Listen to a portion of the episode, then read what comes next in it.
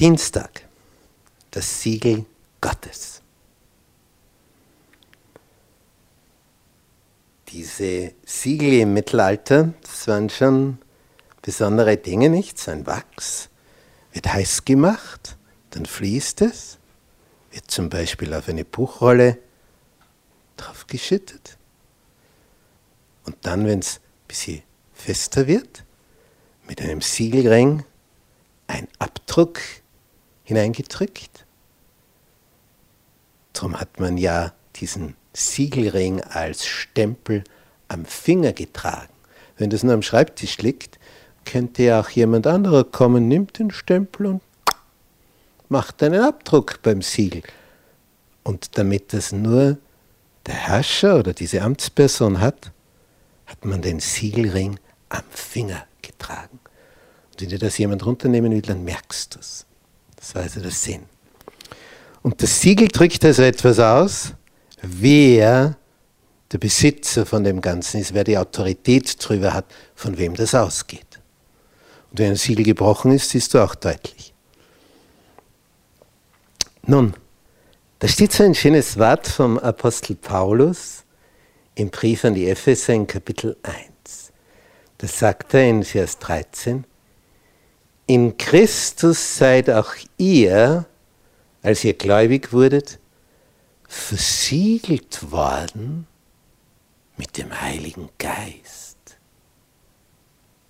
als ihr gläubig wurdet an Christus, wurdet ihr versiegelt mit dem Heiligen Geist.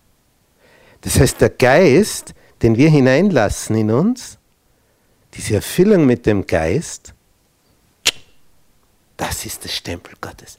Das ist der Abdruck Gottes, den er bei uns hinterlässt, sein Eindruck, den er auf uns macht. Denn dadurch spüren jetzt die Menschen, eine neue Kreatur, hält die Gebote Gottes, hat den Glauben, der durch die Liebe tätig ist. Es geht nicht nur um Beschneidung oder Unbeschnittensein. Es geht um viel mehr.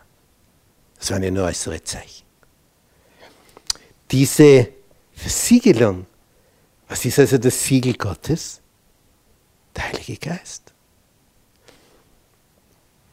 Die 144.000, die da auf dem Berg Zion stehen, die haben den Namen des Vaters auf ihrer Stirn, aber jetzt nicht, dass man den Namen oben lesen kann, die Buchstaben. Aber sie haben das Strahlen, das Leuchten des Wesens Gottes auf ihrer Stirn. Das Zeichen, das Siegel Gottes ist unsichtbar. Das ist ja nicht irgendwo, wo da der Heilige Geist rausschaut aber du siehst es am Wesen eines Menschen. Das ist das besondere Element. Im zweiten Timotheusbrief, Kapitel 2, Vers 19, schreibt Paulus an seinen Mitarbeiter, der feste Grund Gottes hat dieses Siegel. Der Herr kennt die Seinen weil es sein Geist ist, der in ihnen ist. Das ist die Verbindungsgeschichte. Der Geist Gottes. Dadurch kennt der Herr die Seinen. Wie Jesus gesagt hat, meine Schafe hören meine Stimme. Und ich kenne sie und sie folgen mir. Und niemand wird sie aus meiner Hand reißen. Die Versiegelung ist also etwas ganz, ganz Außergewöhnliches. Ein Zitat von Ellen White dazu wir lesen das im fünften Band der Zeugnisse auf Seite 216. Diejenigen, die sich mit der Welt vereinen, empfangen den weltlichen Abdruck und bereiten sich auf das Mahlzeichen des Tieres.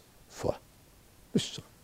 Aber diejenigen, die sich nicht auf sich selbst verlassen, sich vor Gott demütigen und ihre Seele durch den Gehorsam gegenüber der Wahrheit reinigen, die erhalten den himmlischen Abdruck und bereiten sich auf das Siegel Gottes auf ihrer Stirn vor.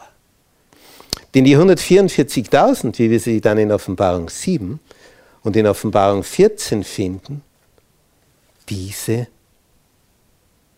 bekommen ein endgültiges, finales Siegel. Das heißt, der Heilige Geist erfüllt sie und beschließt das Ganze. Da wird dann nichts mehr verändert. Erfüllung mit dem Geist. Es bleibt dann. Das ist die Zukunft. Bis morgen.